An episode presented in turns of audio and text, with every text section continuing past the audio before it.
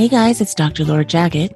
It is the first of the month, which means it's time for another bonus episode of the How to Life podcast.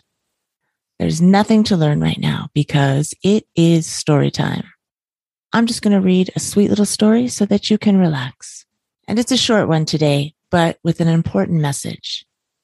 The book I'm reading is called Guess How Much I Love You.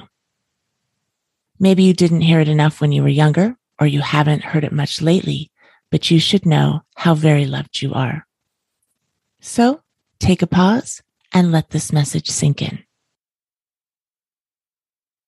Guess How Much I Love You, written by Sam McBratney. Little Nut Brown Hare, who was going to bed, held on tight to Big Nut Brown Hare's very long ears. He wanted to be sure that Big Nut Brown Hare was listening. Guess how much I love you, he said. Oh, I don't think I could guess that, said Big Nut Brown Hare. This much, said Little Nut Brown Hare, stretching out his arms as wide as they could go. Big Nut Brown Hare had even longer arms. But I love you this much, he said.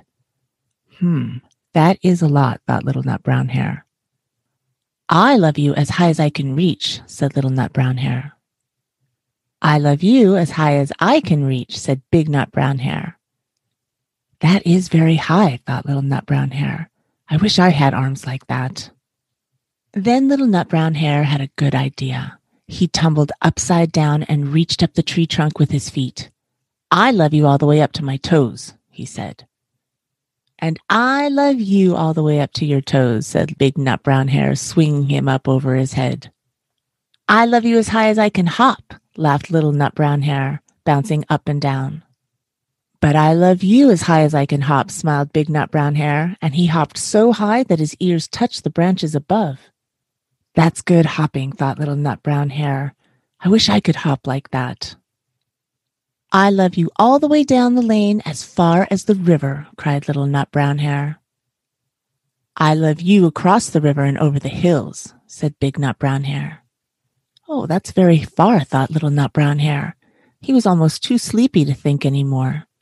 Then he looked beyond the thorn bushes out into the big dark night. Nothing could be farther than the sky. I love you right up to the moon, he said, and closed his eyes. Oh, that's far, said Big Nut Brown Hare. That is very, very far. Big Nut Brown Hare settled Little Nut Brown Hare into his bed of leaves. He leaned over and kissed him good night, and then he lay down close by and whispered with a smile, I love you right up to the moon and back. Let those words sink in and stay with you. You are worthy. Let me know if you'd like me to read a special story that is near and dear to your heart. I will be happy to surprise you with it. So, bye for now. Take care, and I'll see you next month.